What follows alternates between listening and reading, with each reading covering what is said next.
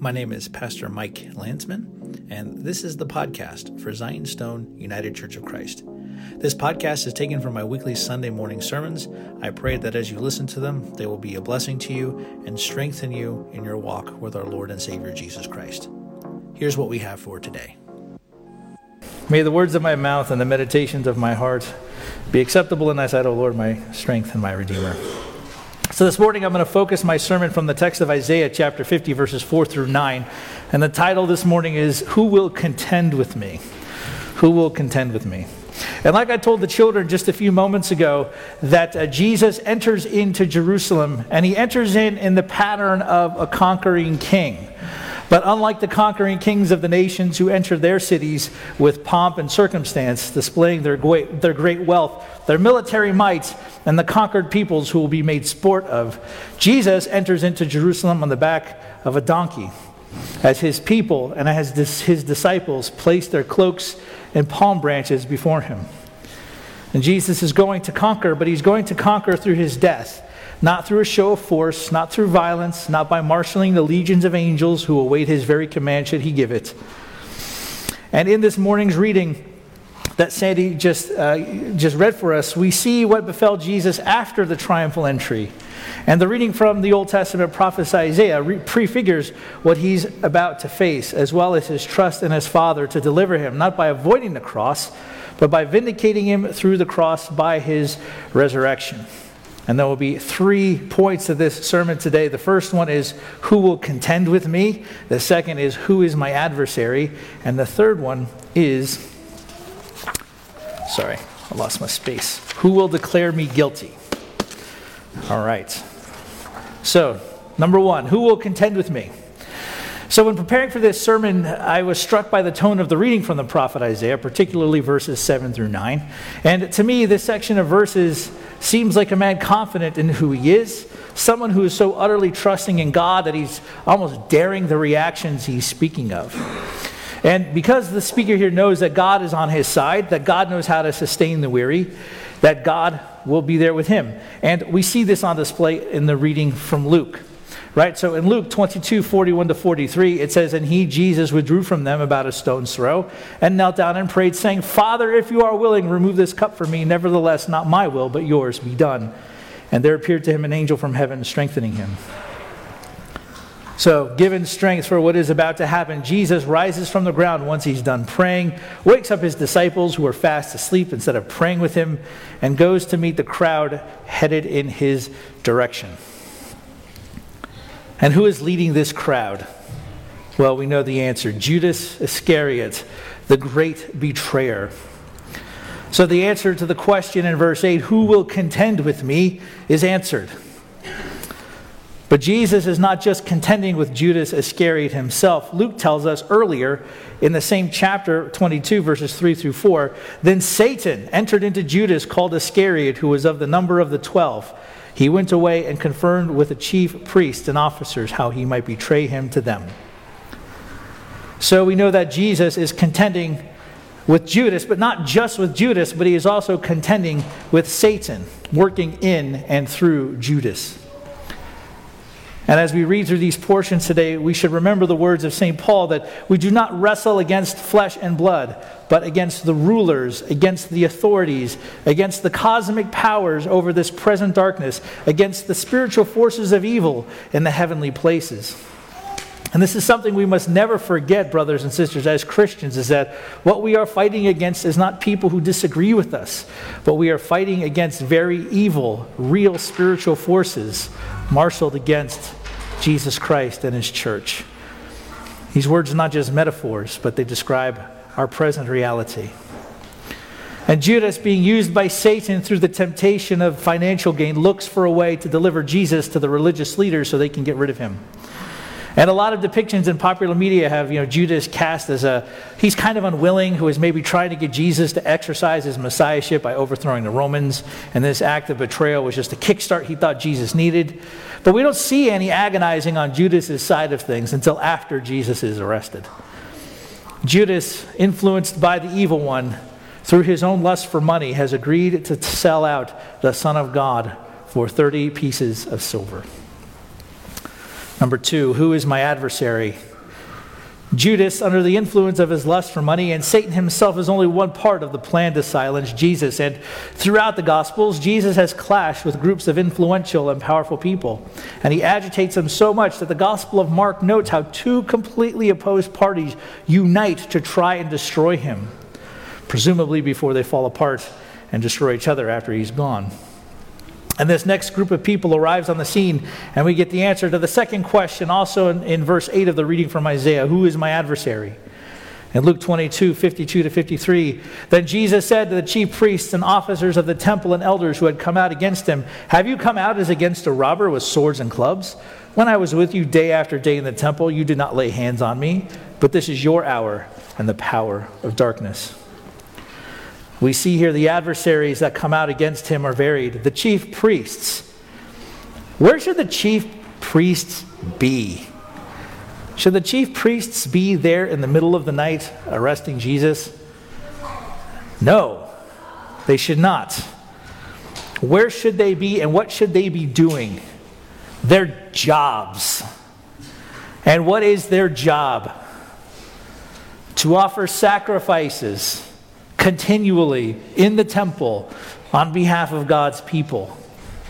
It's not their job to waylay people and have them arrested, right? We have to remember they do this under the cover of darkness because they realize if they were to try to arrest Jesus in the daytime, they would probably have a riot on their hands because the people loved him so.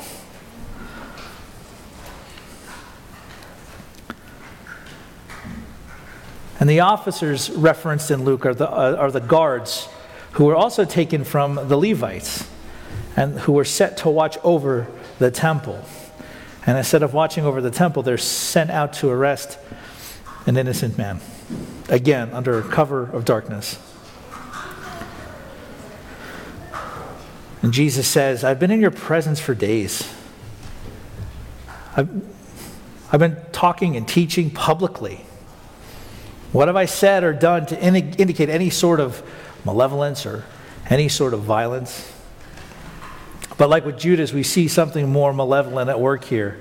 The adversaries using the chief priests, using the guards, and also using the elders are the powers of darkness, just like with Judas.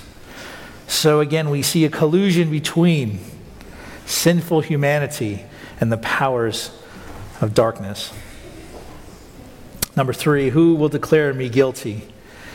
At the end of the reading from the garden portion before the scene shifts to Peter's betrayal of Jesus, it says in verse 54 Then they seized him and led him away, bringing him into the high priest's house, and Peter was following at a distance. The rest of the story, right until the crucifixion, is the high priests and elders of Israel and the scribes all trying to get the Roman authorities to declare Jesus guilty.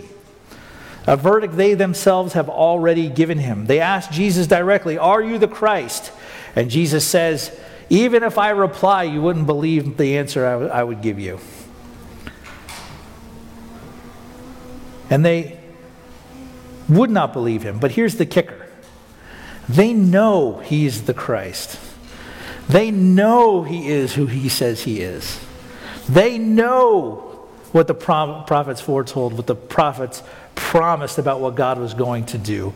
The signs were all there. They were familiar with them, right? Remember at the Luke story, right, where, where the, the, the, the, the wise men, right, they come and they're like, hey, we saw the, the Messiah star rising in the east. We need to go worship him. And so Herod gets the religious leaders together and they go, oh, yeah, he's going to be born uh, uh, in Bethlehem. So that's, uh, uh, uh, and so they go, right?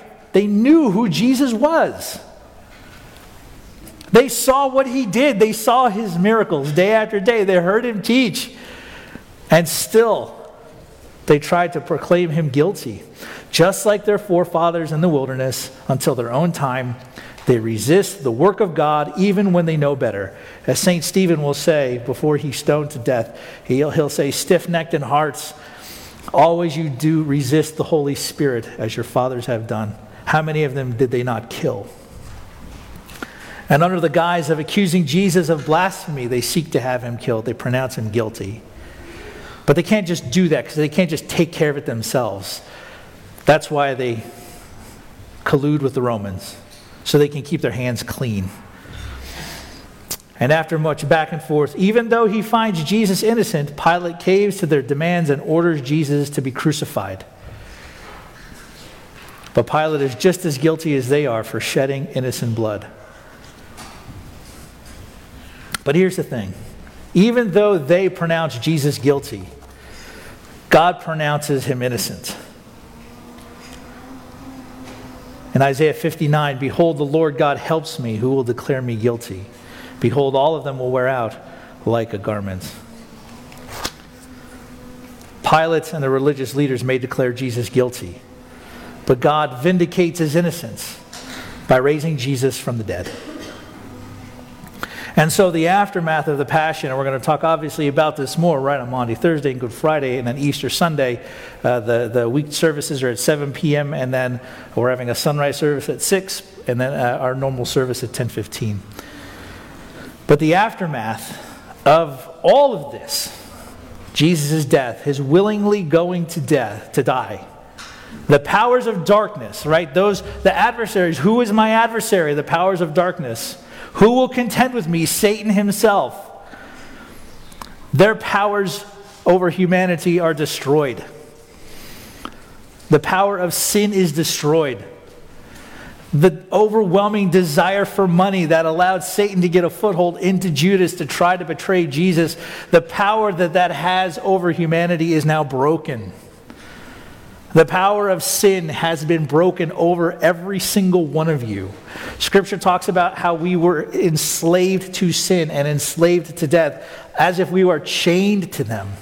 And Jesus' death on the cross and his resurrection, these are something that liberate us, that free us from the powers of darkness, from sin, from Satan.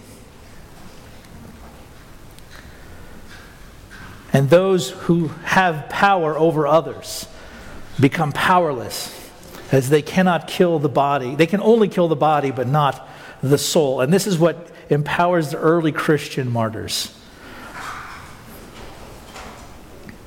And so, brothers and sisters, as those who have been made new in Jesus, those who have experienced his forgiveness, those of us who have been brought into him, we have that experience then of being able to live as those whom sin's destruction has been made real for.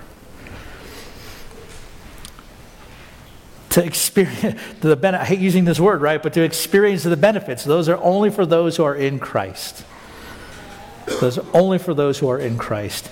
And the events that we heard read today and what we're going to hear through the rest of Holy Week, this is all things that Jesus voluntarily goes through for our salvation. And he does it not because God has to vent. And he, somebody, this is one of the worst theological takes I've ever heard in my entire life. Somebody once I heard calls the cross and Jesus' death on the cross, um, this is God. It's like a divine form of abuse, which is a garbage take if you've ever heard that.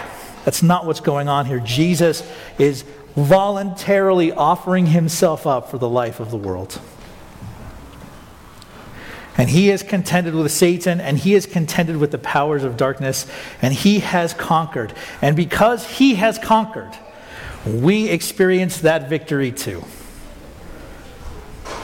St. Athanasius, as he once wrote, and at last he was willingly led to death that we might behold in him the image of all that is virtuous and immortal, and that we, conducting ourselves after these examples, might truly tread on serpents and scorpions and over all the power of the enemy.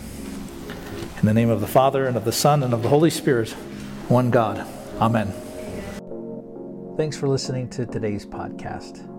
If you have a few minutes, I'd ask you to go to gofundme.com slash Zion's Stone Church Repair Fund. We have some significant repair work that we need to do on our bell tower, as well as some repair work due to a recent lightning strike. Anything you'd be able to help us out with, we would greatly appreciate it. If you'd like to get a hold of me or you have any questions about what you've heard, feel free to reach out at our Facebook page, Zion Stone UCC, or you can check us out on our website, zionstoneucc.com. Thanks for listening, and may God bless you.